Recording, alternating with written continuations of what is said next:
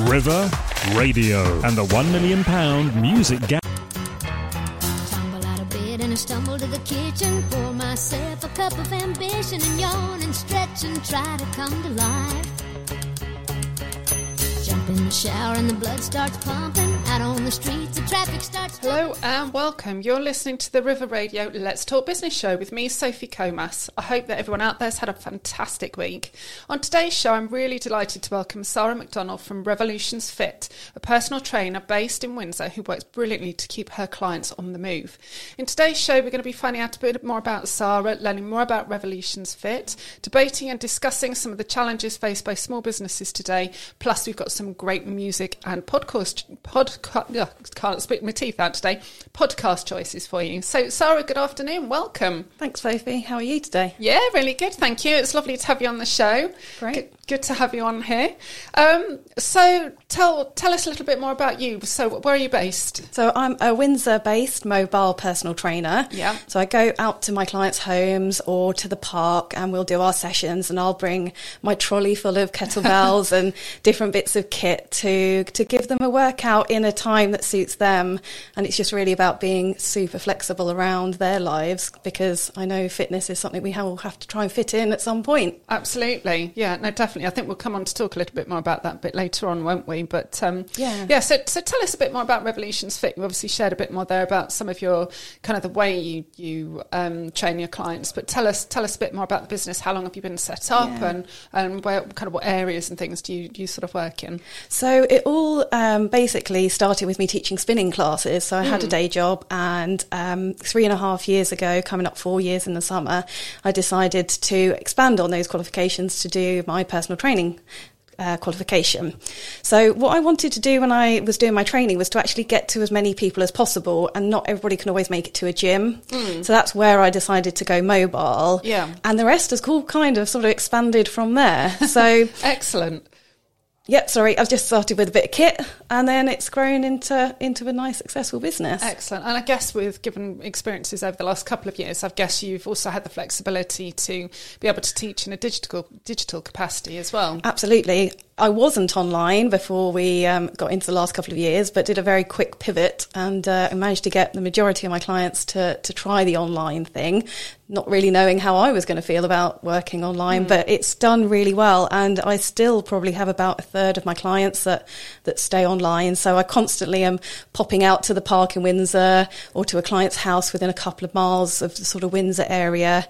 So probably from sort of the town centre all the way through to sort of West Windsor, the Dedworth area, and the parks in the round there. I tend to work, and then I hop back home again and pop online and do some online sessions. Excellent. And I guess because you've got the online capacity, I guess you're not limited to just in and around where you, you live anymore. No, absolutely. I've got a couple of clients in Switzerland. I've Oh, got wow. a couple of clients up north. I've got some in the Midlands.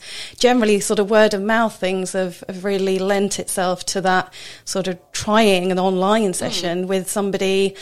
Because it's so much about the personality of the trainer that you're going to be spending time with. Yeah. You don't physically need to be there if you have a lovely rapport Hmm. and, and you just can have a nice time whilst you're also doing your exercise. And I, I do train my clients quite hard, but I like to distract them while we're, whilst they're doing something quite hard. So we'll have a chat, we'll have a giggle and, um, it just lends itself very well to being online if need be, but it's lovely to have the mix. Yeah. The balance of online and in person gives my day a lot of variety. So mm. very few days are, are in a similar pattern. Yeah. Even week to week, it doesn't always sort of lay itself out in that way. So I get tons of variety. Yeah, no, that that's really good, and I imagine, yeah, I, I um I can can agree completely that you do distract people when you're training. When when you've trained me also, so um yeah, just lift a bit more of that weight and Yeah, I'll keep distract going, you. keep telling me about this, keep going on that exercise. I know you don't really want to, but carry on. Excellent. So, and I know, um, I know you've got quite an individual um, approach to some exercises. I know within the fitness industry, there's certainly an awful lot of focus around weight loss, around kind of looking a certain way. But you've got a slightly unique approach to the, you know, kind of the, how you feel about exercise. So, Absolutely. I sort of stumbled across this sort of health at every size um, ethos that's coming stronger through to the fitness side of things now. It used to be so driven towards, you know, uh, looking a certain way, the aesthetics of, of, you know, maybe being toned or um, trying to slim down for a holiday. But the health at every size really resonated with, with me.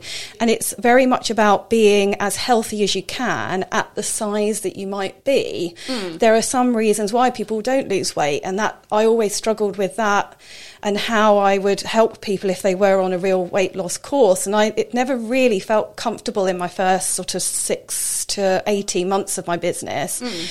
And this sort of movement to train people and to reach wider elements of the community without thinking, oh, well, I need to be in Lycra to do my session. I need to be a size X to go to the gym in the first place or to do a spinning class makes it limiting to those sort of group of people. Whereas actually we can work with, or I can work with people that have got maybe a limited a range of motion in a in a particular arm, or you know, if they have a, a injury that we're trying to recover from, mm. it's just thinking about what movement could we actually do that would benefit them from their mental health point of view. They get some endorphins, they're lifted at the end of the session, they're still building muscle mm. without necessarily losing lots of, um, of, of, weight with that. So they'll get stronger. We reduce problems with people's backs. And, and generally, especially with the sort of movement people working from home a little bit more, it's just making sure people have got a nice strong core mm. when they're mm. sat at their desk yeah. and then moving their bodies as much as they can around that sort of sedate day job. Definitely. And that must be quite interesting for yourself as well, because you're, you're, not just building routines and programs for people just to lose weight. Actually, you're adding an extra challenge in there to help somebody overcome a knee injury. So, actually, how do you adapt exercises? What do you do that's different to still enable people to move and to, um, as you say, get the endorphins and the, the mental well-being benefits as well? So, it must be, yeah, it must be really interesting. It's approach. so vari- it's so varied because it really is personal training. It really mm. does put the personal into it because you have to look at somebody's movement patterns. You have to work with their personality, how interested they are in exercise. Some, not everybody is always, you know, they, they, they put their faith in me to, to give them their movement for that week sometimes. Yeah. They, they don't really want to do it sometimes, no, which is holding them accountable. Holding them accountable and just being there. So you look at people very much as an individual, their personality, their movement ranges, any past injuries that they've had, what they like. Mm. That's one of the questions I always do in my consultation chat with somebody is what exercises do you like and which ones don't you like? Yeah. So for example, quite often that answer is, "What don't you like?" And the answer might be a burpee. I don't love doing burpees. I, thought, I, I would... you were going to say all of it, I don't like any of it. or press up. Somebody might have a real aversion, and if they do, it it'll be that we don't do those particular movements, but we might do elements of those movements. Mm. So hmm. for a burpee, we could do it on a chair. We could do a squat thrust, jump in and out. And so it's encouraging people to do movement patterns that they don't want to do the full movement, but there's something really valid in a part of it. Yeah. And that's the fun bit. It's that creative element and hmm. problem solving mm. element that I get to do all day. And that's what gives me variety and, and the variety of different characters, of course, that I train. And yeah, I bet. I mean, everybody's individual and different, aren't they? So it's yeah. interesting what you're saying there about different people approaching exercise in different ways, um, and I guess um, for different lengths of time as well. So mm. just thinking about that, you know, can you perhaps explain it to me. How you know how does it all work for your clients? So if I'm a new client and I'm interested in um, in working with you, you know what what's the process? How how does it all work and how does it all come come together? Absolutely. So what I always start with is either phone consultation or a first time meetup, and that way we get to see whether we like the chemistry. So mm-hmm. whether the chat is very natural, because you spend time with this person, and I spend time with them, they spend time with me, and they pay for that time. So it has to feel like it's a nice environment to want to do, and they have to trust me, mm. and I have to trust that they're going to respond to the cues that I'm going to give them and be safe. And it all starts with that initial set of chemistry. For me, it's yeah. all about: do we have a lovely chat? Are their goals similar to the things that I can align with? So, if I have a client that rings me up and says, "Well, I'm going on holiday in six weeks, and I want to lose half a stone or a stone in that time," I'll talk to them about do they also want to be stronger than they were before? Do they want to um, have a longer term plan on their strength? And if sometimes those things don't align, and that way I might be able to, signpost somebody to a weight loss specific personal trainer. Yeah. Or I might say, amazing, that's the sorts of things that I can help you with. I can help you with your core strength. And you know, actually, you've mentioned in that chat about yes, you're going on holiday, but you're also going to be climbing up some really steep hills during Mm. that time. Or skiing, perhaps. Or skiing, perhaps, indeed. Um, climbing, they've got to have nice, strong core, nice upper body strength, those sorts of activities. And I'll just glean those things. And once we've had that chat, if we decide that we're happy to go together, we'll try a first session. I don't tend to lock people into a block of sessions straight off. We'll do a taste session.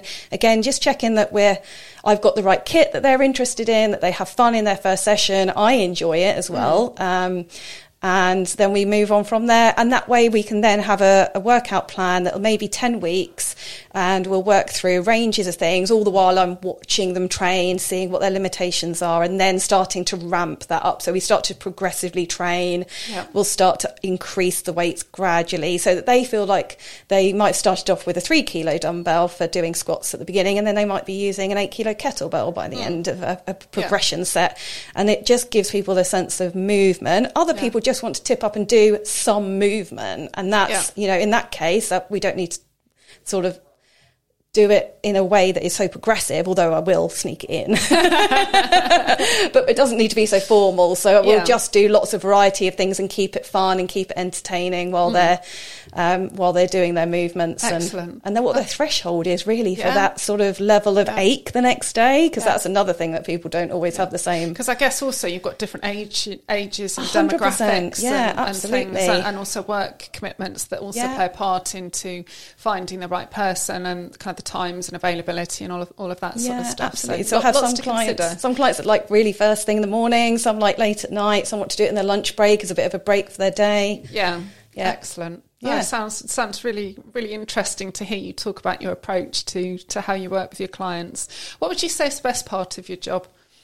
Or I think it's that sense of achievement they get at the end. Mm. So quite often you get people's exercise face when you're training them and you Right. see when specifically I see this in a spin class because everybody will be huffing and puffing they'll be working really hard and it's they're not smiling that time it's when they're done Hmm. and they leave and they say oh thanks for that I wouldn't have done that otherwise Yeah. that's the best bit of my of my day you know it's that they, they leave, they're happy, they've done their exercise, they can feel good about it, they know they're going to be stronger as a, as a result. Excellent. And yeah, just that bit of it makes my day. Excellent. And how about your worst? What's your worst part? Oh, I suppose odds and ends of things are cancellations. I get odd cancellations if somebody's Yeah. had a work meeting, specifically if they're you know they're working from home and then suddenly their boss throws a meeting in and then they they sort of can't do their session at the last minute, and that's a bit of a shame because I sort of build myself up and I look forward to seeing that client on that day. Yeah. And some sometimes we can rearrange for that week, and sometimes we just have to skip it. Mm. But that's life, isn't it? Like no, you know, fitness fits in around life. It can't be life, and, Yeah. it sh- and I also wouldn't encourage people to make their whole life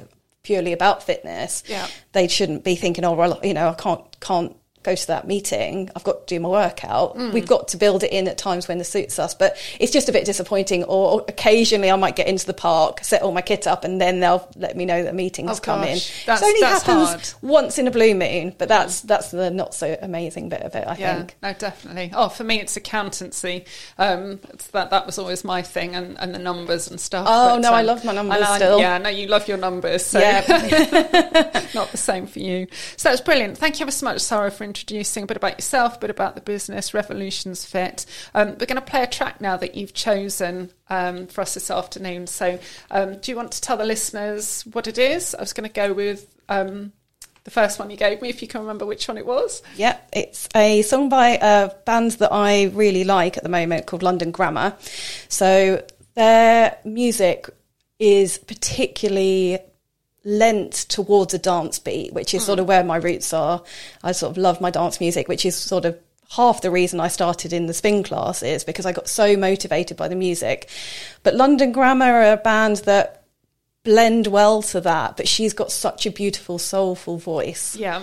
and yeah, it just works well in a spin class. Excellent, brilliant. Okay, so if you're if you're listening out there this afternoon, imagine that we're we're training really hard on our bikes at the moment. So um, we've got "How Does It Feel" by London Grammar, just coming up now. Like fire, do you yearn for a change? And I hope that you learn to never make the same mistake. Do you think about me when you're all alone?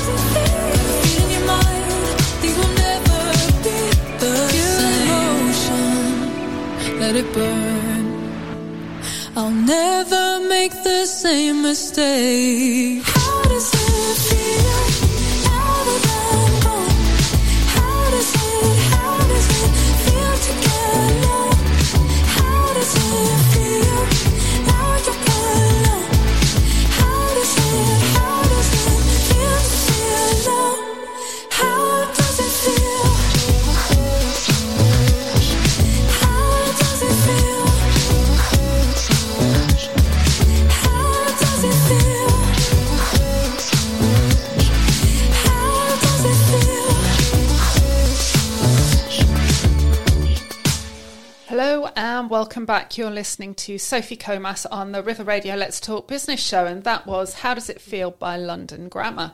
Um, thank you for listening in this afternoon. Today we're joined by Sarah McDonnell, a personal trainer from Revolutions Fit. So far we've introduced Sarah, um, Revolutions Fit, the business, and what she does and how she helps her clients. Don't forget, if you have missed part of today's show, you can listen again via catch up via the website, which is river.radio, or as a podcast via all of the usual places.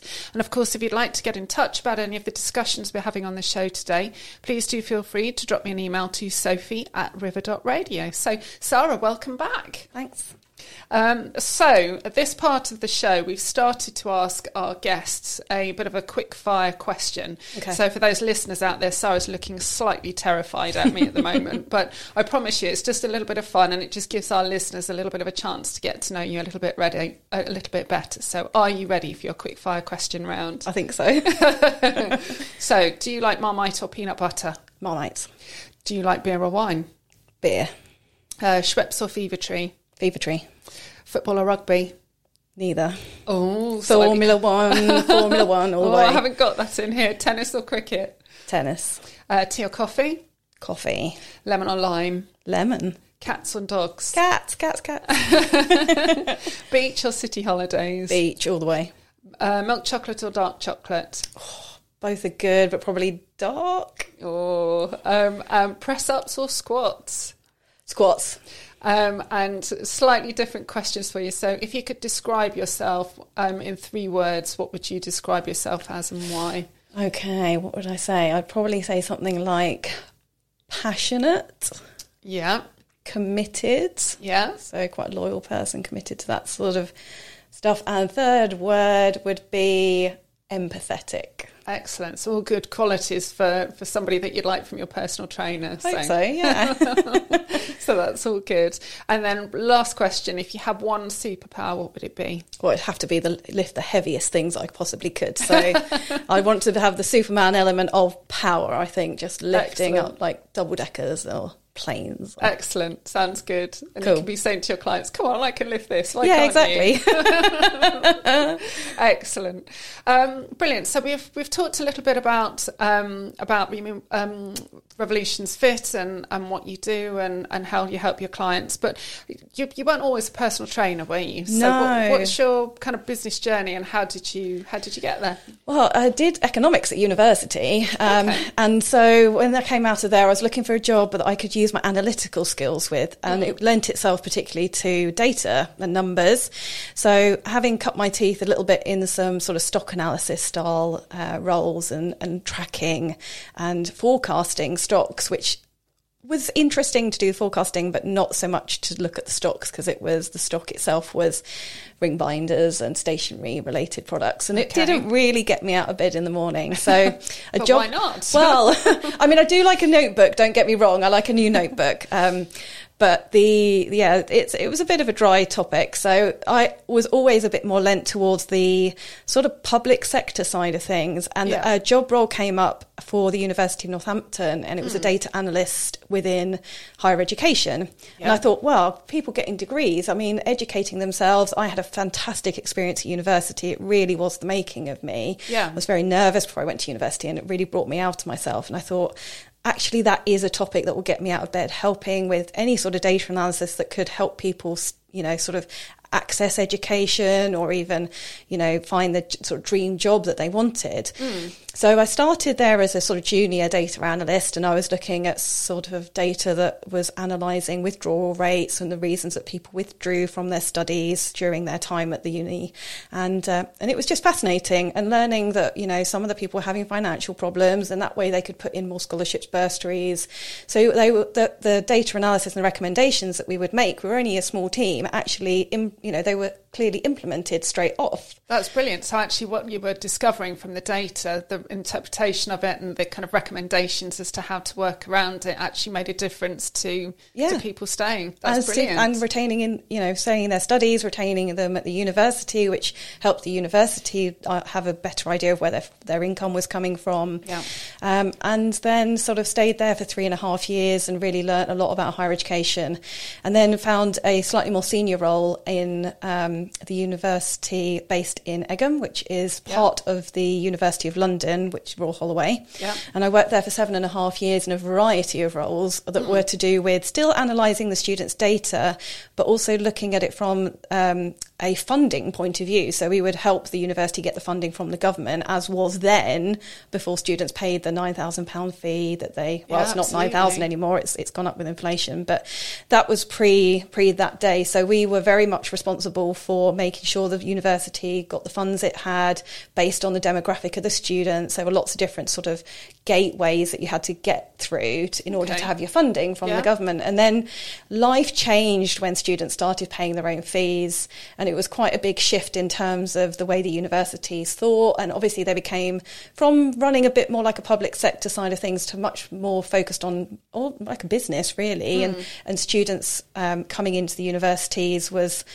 Um, just treated slightly differently, and there was a shift. yeah, I, I Um, guess it'd have to be because it's, Of it's all, course. you know, as with any business, it's all yeah, about the then- consumers are there. pa- They're Yeah. there. They're paying. They're Yeah, they want um, a certain level of service, a certain way of working. Yeah, So yeah, and. I hadn't realised actually that that shift had happened um, during that time. So yes, Mm. seeing I it behind the scenes is um, it- it's quite a because it's quite a, a different way of working, I think, within the public sector versus the kind of more business focused Absolutely. area. So yeah, that must have been interesting times. It was, but it sort of brought it back, sort of more to this sort of public, uh, sort of brought it away from the public sector element of helping, more to being sort of driven by finances. Yeah. and that's not a bad thing. You know, universities have got to pay their way from the taxpayer's point of view. So I didn't think it was a bad thing. It just changed the environment that we were working in, um, and a lot more pressure put on the universities to be sustainable. They've got to, you know, pay their way. Um, So I, I sort of cut my teeth into that sort of problem solving, looking at patterns. It was very sort of like that is part of my personality. Part of the reason I chose my degree was I like analysing patterns. Hmm. And then during that time, I was teaching my spinning classes on the side. sure, yeah. So I was dipping in and out, teaching my classes. I had a very sedate day job, so I really enjoyed going to teach the classes in the evenings. And at one point, I was teaching six or seven classes a week. Wow. So yeah, Gosh, really sort of have been- juggling. yeah, that must have been quite full on. it was quite full on, but it was good exercise, and I was sat down all day, and it was a nice release to be, you know, so sort of spreadsheet driven or data driven during the day to do to do something where you were being creative with your music and and getting um, ideas, which is sort of some of the songs I've got as our recommendations for today, Sure. including the London Grammar one, is all about listening to the music and how it can motivate people. So I loved that element of creativity. And then another more senior role came up, which was my dream job title at the time. And, and I moved to University of East London to do that, which was a long trek from Windsor. I'm Yes, not going to lie, it was it was pretty tiring. Yeah. And then there was a particularly gloomy January morning, and I sat in the car thinking, oh, I'm going to traipse all the way over to the other side of London where you can see the city in the distance. And I Yeah. was that so that far all the way in the Docklands. I was so far the other side of almost East Yeah. London. It felt I just felt so far away from home, and it just. I just had this moment of I love my spin classes. I love doing that stuff now. Why am I traipsing all the way across London for one, and everybody else is coming back the other way, and you just see all these commuters crisscrossing. Yeah. And the irony just struck me every day. So it's sort of just this change in in the pattern of higher education and the extra pressure with the job title that I wanted. And I'm so pleased I did it, just to know that I, you know, I did that role for a while. Um, but it did start to highlight how much I had the passion for and loved the other side of my life. The other bit of my work Yeah. was the was the spinning classes, and um, and yeah, just decided this one morning, this gloomy January morning after a Christmas break, and going back to work, thinking, oh, this is a long way to go. God, what am I doing? Yeah. Why am I doing this? All I want to do is just do the fun bit, the hobby bit, Yeah. and then actually thought, well, I could just do that. That's you Yeah. know that's a viable option, um, and started to investigate the sort of ways I could actually you know go about building on the qualifications I already had, and um, and started to look into some personal training courses and sort of picking the right one because at the time was pre-COVID. A lot of the trainings were still in person back then. Yes, yeah. And a lot of the trainings were quite, you know, it's full on. You're essentially doing an A levels worth of training in a couple of months to get your PT qualification. Yeah. So it's quite full on. Most of them were in London. And I've just been doing the commute to London. So I found a course that was predominantly online, which not many of them were back well, then. I guess at that time that was quite unusual. It was quite unusual. They were sort hmm. of trailblazing it a little bit. Of course, now of them have all got blended Yes. offerings. Yeah. And did my study whilst also teaching some spin classes once I'd finished my day job and my notice was done. Yeah. So started teaching the spin classes and I was sort of teaching maybe sort of six, seven, eight, nine classes a week, getting a bit of cover here and there and studying for the first few months. And then when you get through a certain level of it, you can teach classes. So they mm. sort of do gateways again of these sort of you can you can get so far and you can do other classes. So I was trained to do circuits classes and cover anything and everything really at the gym. Yeah. I, I guess just getting lots of experience and exposure Loads of experience, to work out yeah. what, what you like, what you don't like. Absolutely. And mm. then a few months later, I, I, I qualified as a PT and then sort of treated my first year as a bit of an apprenticeship. I really did just want to get the experience of being one on one. I'd had lots of experience of training clients in a group environment with the music as the motivation on a bike, but actually working with somebody with weights and getting to really know their their own little you know sort of adaptations that you would need to make. It was sort of just building my confidence and really did a year's worth of I, what I would call my own little version of an apprenticeship which is why stay, starting mobile and having that actually being the right decision to stay mobile hmm. was great. I didn't have to worry about the overheads within a gym. I had the flexibility to work around people and and I sort of found the clients that I really enjoyed working with were the people that were really busy but that we could shoehorn something in. That's and that's really interesting because I think in many ways you were you're perhaps slightly ahead of your time then because obviously what then happened in the last two years would you know if you had a kind of a, a, a space booked in a gym to train Mm. clients that would have made well your your business would have disappeared completely. Absolutely. So but luckily, I had a client base. So I had Yeah. the option to say to these people, you know, okay, yes, we might only live around the corner from each other, but actually, what we'll do is let's just hop online and see what we can do. Yeah. And I got my kit in my boot and I went and did drops of people, sanitized everything and dropped it outside people's houses on doorsteps. And then we just had maybe, they might have had one dumbbell or one kettlebell. Or Yeah. Everybody had resistance bands anyway, so that was all good. And we just built from that and sort of that's where the flexible bit came in as the online training. Yeah. And that was probably a year and a half into my business that we had to shift into this sort of mm. new way of working with what happened the last couple of years. And then gradually, most clients have returned back to face to face, but I still have a couple that might still live around the corner, but it just lends itself to being online still Wow. Well, because I- they're first thing in the morning and Yeah, but I guess you've got the time element as well that it is super convenient. Whilst I, you know, I completely agree that it's so much better to have somebody stood in front of you. Obviously, you mentioned you had clients up north or in Yeah. Switzerland. Obviously, they can't. You can't do that with them. But um, sometimes, if you just want a, a half-hour workout or something, it's that accountability piece. Absolutely. which is really important. Often, you know, it's so easy when you're busy just to think. I mean, I did it myself last night. I was going to go for a run yesterday. Um, I thought, no, I'll go after work. Did I? I didn't because I didn't have somebody there saying, Sophie, you need to go for a run. absolutely, yeah. so no, that's brilliant. Um, so, is there anything that you'd wish you'd known when you very first started out that perhaps would have, have maybe lent you to do something slightly differently? I think the thing that I'd have I, I was really keen to open my own studio at one point Yeah. when I was when I was leaving my day job. It was really a story that I was telling people to in order to justify leaving really Mm. rather than say I really hate my job at this point or I'm not that happy with traveling all the way was I'm going to open my own studio I'm going to have it half as spinning and half as maybe circuit workouts and things like that to build the strength and the cardio element together Sure.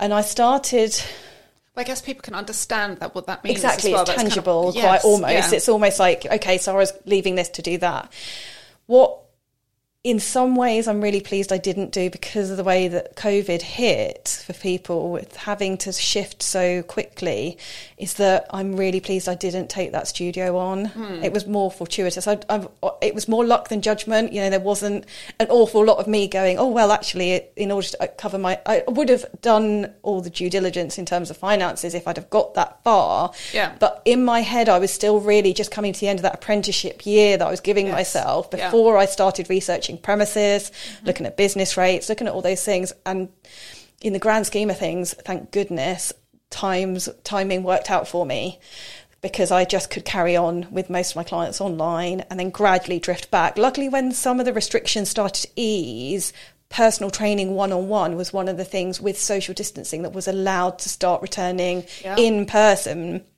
slightly quicker than some of the other things did. Yeah. So it was nice to then maintain those personal relationships back in person when we could. Yeah. I, But th- I think obviously, people must have been just really relieved and just so grateful to grateful see to see somebody else, not have the delay that we get sometimes with a Zoom call. You know, sometimes we end up talking over each other a little bit.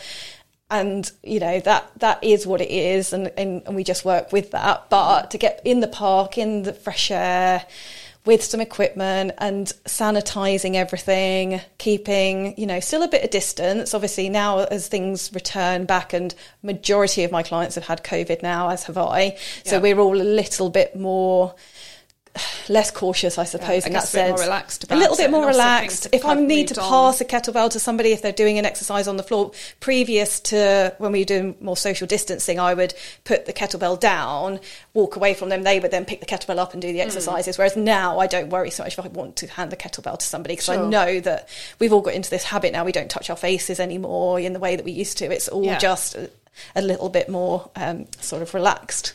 Yes. Yeah.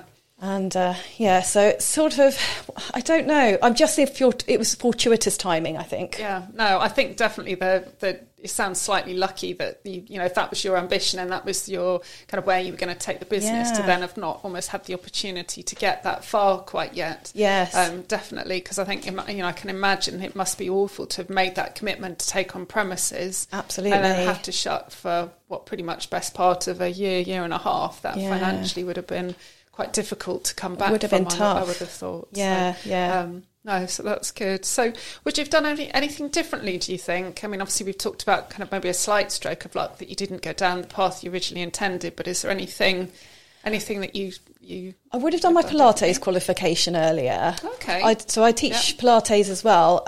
the reason I did the qualification was more to build knowledge, and because the sort of training that we do in any PT stress, uh, session is mostly strength based because of because I'm not particularly um, weight loss focused. I don't do tons and tons of cardio with clients. I tend to think let's build some substantial strength base before we go on and do anything else because once you've got muscle there, that increases your metabolism. It just gives you the increased bone density as you as you get older. It's you know the, the I always feel like weight loss is such a short term focus thing, whereas strength training is you're focusing on improving your joint mobility, your bone density for the long term. You're making Yeah. a long term commitment to yourself Yeah. to reward your body with the things it wants to have in Mm. order for us to live a long and healthy, mobile age. So that when we do strength training, obviously having a strong core, having a strong trunk, having those tummy muscles, the back muscles in place, I think doing that Pilates qualification really, really consolidated that knowledge for me. Yeah. If I had my time again, I probably would have done that straight off the back of doing my personal training That's session. interesting. Because and the- Pilates is so good for you. It's so good, absolutely but the extra anatomy and physiology learning that you do with that level of qualification would have given me a bit more confidence back then, I think. Uh, Okay, it was that's principles because I'd practiced Pilates, I'd been to sessions as a participant, I had all of those sort of ideas in my head, Hmm. but the confidence and the knowledge that you get from doing that level of qualification was amazing. Yeah. Oh, and I'm, I wish I'd done that a little bit quicker, but Yeah. Is there um is there one mistake that maybe you've made that um you've learnt a lot from? Um, not listening to my instincts on that initial chat. So just talking about earlier on, we were we were discussing about how I start the process off and that initial consultation, Hmm. having come away from that session with a, I'm not sure they're that dedicated to this, Yeah, or not quite sure it's it's right for me. it's right for me. Yeah. That not listening to that instinct, I am very invested in that instinct now. Yeah. And I had a client that booked five sessions, and I think we did one Yeah. out of the five, and he kept cancelling. And it was just that sort of sense of this isn't working for either of us. Yes, yeah. Whereas now I put a lot of faith in that sort of feel. Yeah. Um, and I just don't think he was that in the right space. I think he was ticking a box. I think he thought, I need to do some exercise. And Sarah's conveniently there, Yeah. um, but we didn't really have that rapport, and that's fine. You know, I'm not. You're not going to hit it off with everybody in life, in in the gym, in fitness environments. You're just not going to have that 100 percent of the time. So that's the thing that I should. Yeah. uh, that's what, that's what I've learned as Yeah. I've gone through my business in the last few years. Excellent. Um, and what's the future hold for Revolutions Fit? What's coming up in over the next couple of years? I guess not having a studio. Yes, not having it's just staying mobile and potentially looking into teaching a version of Pilates in person. Okay. Rather than just one to, because I do a lot of it one to one or small group. It'd Yeah. be nice in theory to have a, a premises now that we're coming out the other side of COVID and the in person stuff has returned. Pilates is such a particular form of exercise. You really get benefit from being able to put your hands on somebody and just tweak their hips ever so slightly. Yeah. Slightly. None of us know where our hips are in real life. Like doing my Pilates qualification, learning that about clients, makes me a better personal trainer because I've got this real appreciation that none of us know what we're doing with our body. Unless somebody says pin your shoulders back and sit up tall. Um, I am now sitting up. Sophie is now sitting taller. we don't know what we're doing with our bodies that much. We Yeah. just, you know, our brains are up here and we're- in those all day. And actually putting your attention into your body um, gives you that. I'd like to teach that in person. Yeah.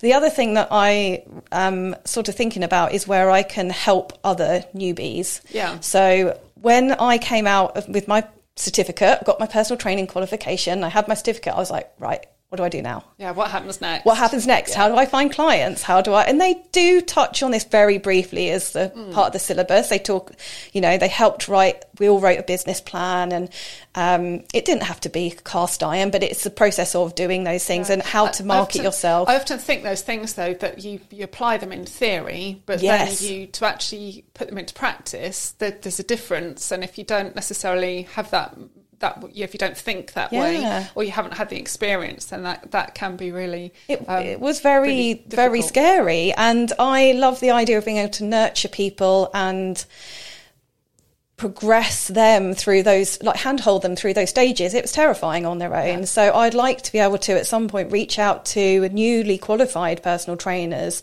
or ones that have been going for about six months that don't really know then how to grow their business further. Just to give them that sort of empathetic voice of reason. Uh, when I first came out and started talking to other personal trainers within the Windsor area, there can be an element of, well, these are my clients. You're another personal trainer. Yeah. And we, you know, it gets this sort of like, this is mine. Yeah. That don't look at my Competitiveness. competitiveness. Don't look at my clients. Go and find your own sort of Yeah. thing. So that didn't help me, but I don't feel threatened as a as a personal trainer by somebody else because I know my niche isn't weight loss. Yeah. I know my niche isn't training athletes. I, I, I work with beginners. I work with intermediate trainers, uh, uh, trainees, or you know, people looking for their exercise. And what I think we've all got our place. You know, we've all got our little pe- a little area of the market. I don't feel threatened if there was a Yeah. newly qualified person. I would like to help them in the way that I didn't feel like I had that element of help, and I had to build my own sort of little mini network around me.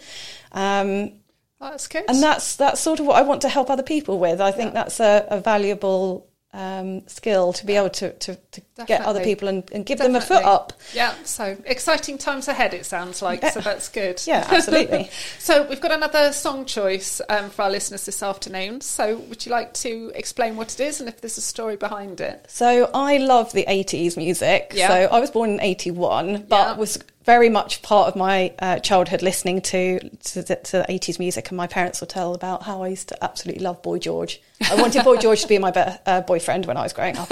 So um, 80s music's had a big part, and a lot of the beats with the 80s early electronic has really formed my love of dance music nowadays. Yeah. So this particular one, it's got all the 80s synthesizers in it. It's got a great bit of lyrics in it. So it's Pat Benatar and it's Love is a Battlefield and it's got a great beat to it. Excellent. So again, we're imagining we're doing a spinning class, I think. That or just jogging or on a walk, walking up a hill, getting a rhythm to that music. Excellent. Sounds great. Okay, so here we are. Love is a battlefield.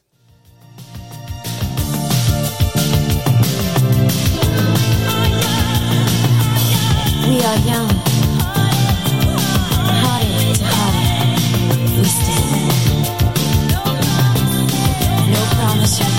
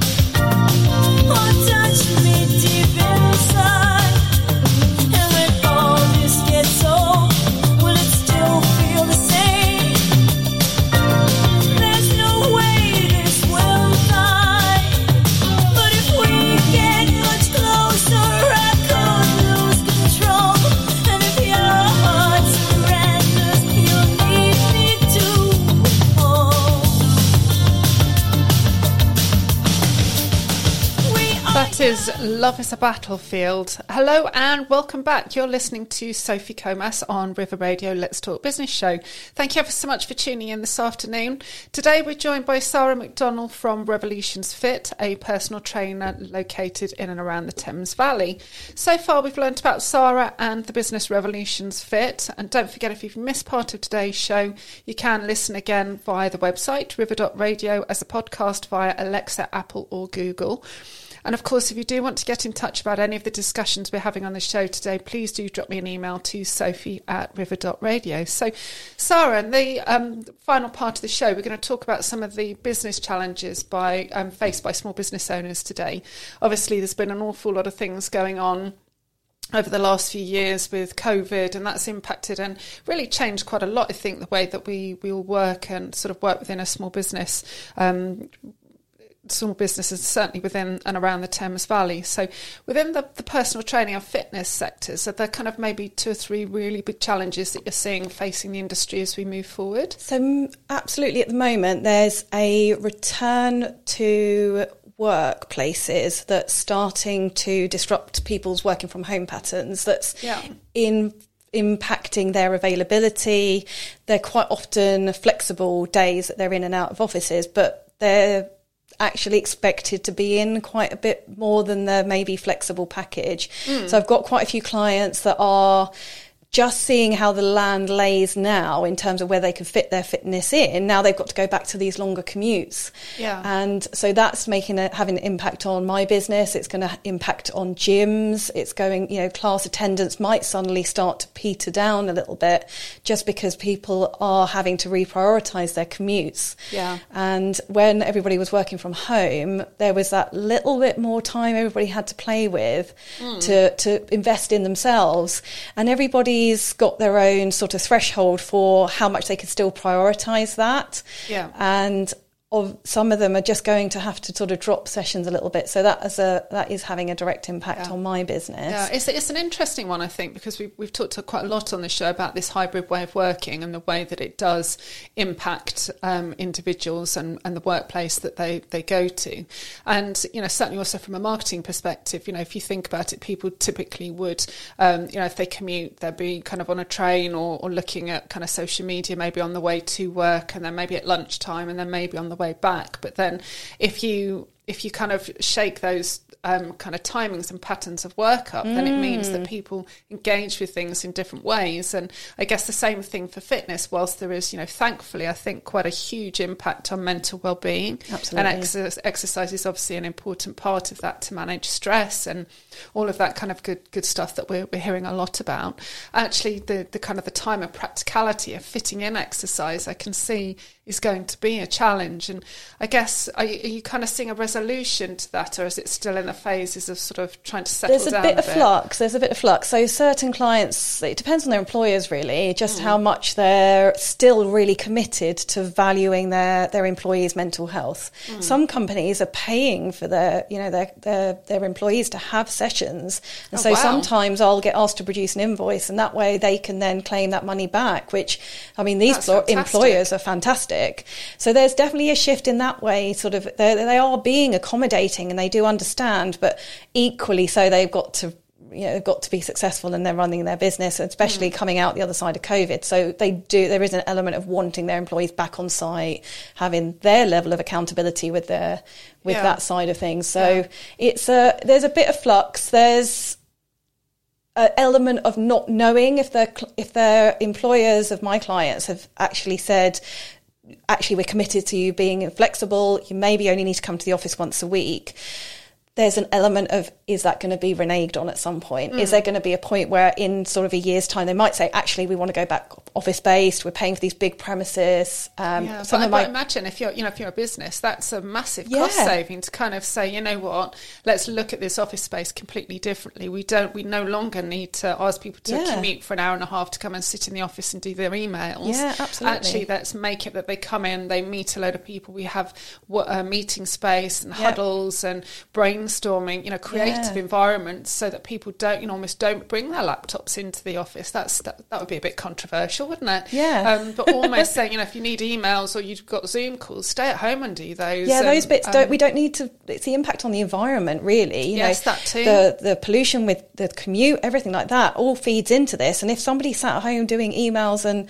and and a, and a conference call, you don't need to spend that environmental impact on that travel. So there's a lot of shift towards that flexible working. That's great. It's just whether that impacts on me and my business in terms Yeah. of my clients needing to go to the office. Yeah, no, because a lot of people are like busy working mums, or you know they they might still have a day, you know, still got day jobs. And um, I don't really work with anybody that doesn't work, other than a couple of retired clients. I've got a couple of over seventies now that that, obviously nice. you know priv- privileged position to just have their pension, and then they can be my daytime clients. They're the ones that train at the slightly less sociable. Well, no, they're actually very sociable times, but they're the less in demand times, like Yes. uh, you know, sort of eleven o'clock or uh, two o'clock in the afternoon. That Yeah. type of No, which is great for you, but um, Perfect. you know, for working people, those sort of times would be really difficult to maintain. Absolutely. So no, definitely, I get that. And and actually, you, I think you've kind of touched on it as well. I mean, the competition, the the kind of the fitness industry, I think is is a very competitive one. There's lots of people doing things slightly differently. So I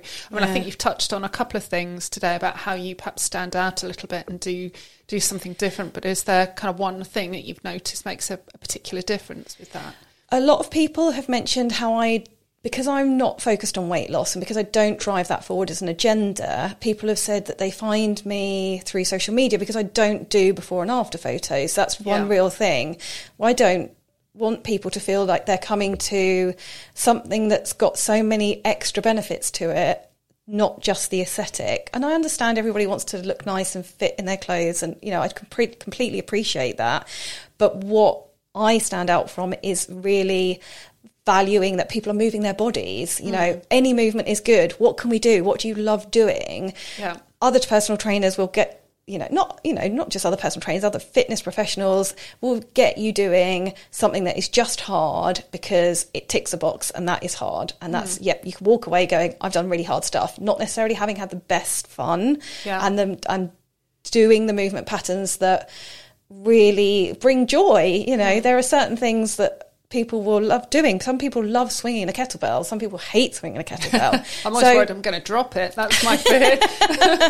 Smash Yeah. a window while I'm there. yeah, to land on the foot or something like that. So um, it's just really the thing that I like to do is to really learn about my clients and actually what can I do that's going to make them enjoy their session as much as they possibly can, and also how do I get them to do the stuff that maybe they don't always. There's a bit, of, you know, there's a bit of vegetables in there in their in Yeah. their meal of their workout. You know, there's a bit of lower back exercises that they need to do to make sure everybody loves doing abs. Everyone wants to do crunches until the end of the day because they they think that will lead to a nice flat stomach, and and it does, and it it does strengthen really important muscles. But we also need to work the muscles on the opposite side. So we mm-hmm. we do lower back. That's not going to be everybody's, you know, like favorite exercise in the whole world, but we'll do it. We'll wrap it up in something else that actually is fun. Yeah. So my my thing is that I just really tailor and put that personal into personal training. Excellent. That's good. Just a quick question, actually. I meant to ask you earlier. What is your favourite exercise? Oh, I would say a oh gosh, there's, so, there's so many. I, I, you know, I am partial to a plank and a plank variation. It doesn't always have to be the highest level of the. Even doing a kneeling version on Yeah. your elbows, on your knees, and adding a hip rotation in something like that. but people say, oh, planks are really hard, but we can find a way to make it one fun and two doable and achievable, but still build muscle and build the strength. Excellent. So probably a plank or a plank Yeah, variation. that, that sounds like a, another challenge right there in itself, I think. um, so, what about? Um, I know technology is another thing which has been really key within the fitness industry. That there's been lots of kind of developments, I suppose, on the different kinds of things that Absolutely. you, you know can use to, I suppose, track your well-being and track your yeah, health. all So these what- um, sort of what do you wearable? Watches, all the apps on the phones. Um, the, fa- the fact that they can talk to each other is brilliant. Um, there are um, tech on spin bikes now. You can look at the gener- the power you're generating with your pedal stroke. There's just this whole influx, and some of it's fantastic, and people like me that love data embrace it. Other people might find it that actually it turns them off a little bit. Yeah. But I know some of my clients like to do their 10,000 steps a day count. So they'll have their Fitbits on their, or their, you know, their, their wearable tech, their Garmin's, their Apple Watches, all those sorts of things. Yeah. Um, and they will wear those and it, and it is just a little prompt. And that, for the prompt and the prod that it gives them to move more, I think is invaluable Yeah. what I don't because I'm not so weight loss based, or I don't want people getting too caught up on what is the calories that burned. Yeah. Is that that particular tracker because it's fairly inaccurate, and I'll and I'll just put, caveat that by saying. The watches are great and they will give you a fair reading, but it's never going to give you the really, really accurate data that there are very specific fitness tests that you could go to a facility and have things like your VO2 max measured and they'll put a mask on you and ask you to run and they'll look at your oxygen uptake. Your- Your data geek is coming. Oh my gosh, absolutely. so I could look at data all day and I, you know, I don't ever not have my watch on, but it's not for everybody. Yeah. But I love that it prompts people. I've got a client who was telling me her she's got her other half into doing her ten thousand his his ten thousand steps a day, Yeah. and he will march around the house at ten o'clock at night before they go to bed because he says I haven't got my badge yet. I've got, I've got, I've got to I've get got it. mine that does that as well. That walk around the block till he's done his ten thousand steps. But if that's the mo, you know, if you've only moved a little bit through the day, and then that little loop round the block is the thing that helps you get to sleep that night because it's you're not looking at uh, social media Mm. at the last minute when you're going to bed. If that's that, all of it is brilliant, Yeah. and it, it should encourage us, but it shouldn't hold us. We shouldn't live our lives by it. Is what I think. no. I, you know, No, that makes sense. Is there, I mean, just on that, is there, I mean, you, you've just uh, given a great tip around, you know, if you're trying to get more movement into the house to kind of be aware of the steps that you're doing and sort of maybe going around the block a couple of times. But is, are there other ways that maybe we could build exercise into our routine, really, with, I suppose, without thinking about it? Yeah. Um, are there any other ideas or tips that you, you could share with our listeners? I think it's really important to think about fitness as movement. And that's mm. why I like to use the word movement in when I write my blogs and when I talk about it on social media. I talk about movement rather than exercise because movement can be anything from hoovering to gardening to playing hockey to mm-hmm. playing tennis to going to the gym and going on the stair climber. There are such a, there's such a broad spectrum that we can all find ways to move our bodies. And if it's a um, little reminder to stand up from your desk, you know, a little prompt, you can get these devices that sit on um, the back of your t-shirt that prompt, prompt you to sit up taller. And when you sit up taller, you turn your mum- tummy muscles on, things Yeah. like that. Yeah. Um, it's all about um, really just finding things that you love doing and trying to do it as much as possible. so I if you love want that. a mobility flow, if you're stiff when you get up in the morning, doing a couple of roll down, a couple of Pilates roll downs, just I, I'm chuckling because that's something that I've wanted to do for a long time. when so- you're boiling the kettle, is there a couple of exercises you can do that will really benefit your knees, for example? Can you do a wall sit or um, can you? I'm not going to suggest you do jumping jacks in the kitchen necessarily on a concrete floor, but little bits like that. There are all the obvious things like, you know, you can take the stairs instead of the lift and you can, you know, if you can walk on the tube, walk around it as much as possible. All Oh, of those good. things, just going for a walk up the hill in your lunch break and, and really, um, yeah. That's good. Finding Lovely. ways. Thank you, Sarah. Well, that's brilliant. So, before we wrap up for the week um, and for the show, if somebody wanted to find out a bit more about you and your business, what's the best place for them to look at to do so? So come to my website, revolutions.fit, and you can read some of my blogs. You can find out a bit more of the stuff I've talked about around being able to move at every size. Um, you can read a bit more about my journey, which we've talked a bit about today, of how I found my fitness, uh, sort of how I found my fitness business. Um, and then there, I'm on the normal social media stuff with Facebook and Instagram as well. Excellent. Fantastic. Well, thank you ever so much for joining me this afternoon. It's been a pleasure having you on the show. So, really good to meet you and fantastic to hear more about your business. Lovely. Um, so next week, Fiona will be back on the show, joined by some more great guests. If you have any questions about today's show or have a question that you'd like us to ask next week, please get in touch. The email address is sophie at river.radio. We also also have some other great shows coming up across the network across the rest of the week. And of course, if you've missed part of today's show, you can listen again via the website river.radio or via the usual podcast places. All that remains is for me to leave you with Dolly and look forward to seeing you next time. Take care.